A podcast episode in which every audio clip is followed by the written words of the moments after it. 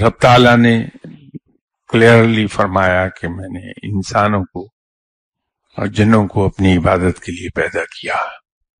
جب کچھ نہیں تھا، صرف رب تھا اور اس کے فرشتے تھے۔ تو رب نے چاہا کہ میں کوئی ایسی مخلوق تخلیق کروں جو میری ذات کا مظہر ہو، جس سے یہ پتا چل سکے کہ رب کیسا ہے۔ تو رب تعالی نے پھر انسان کو بنایا۔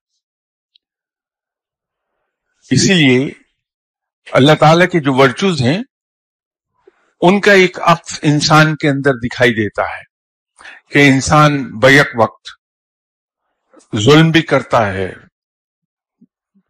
غصہ بھی اس کو آتا ہے، سزا بھی دیتا ہے۔ رحم دل بھی ہوتا ہے انسان، دوسروں کے کام بھی آتا ہے۔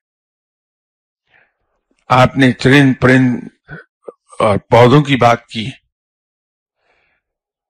ان کے پاس عقل نہیں ہے۔ وہ اپنا مائنڈ اپلائی نہیں کرتے کسی چیز پر۔ چونکہ رب نے انسان کو اپنا نائب بنایا، تو اس کو اختیارات بھی سونپے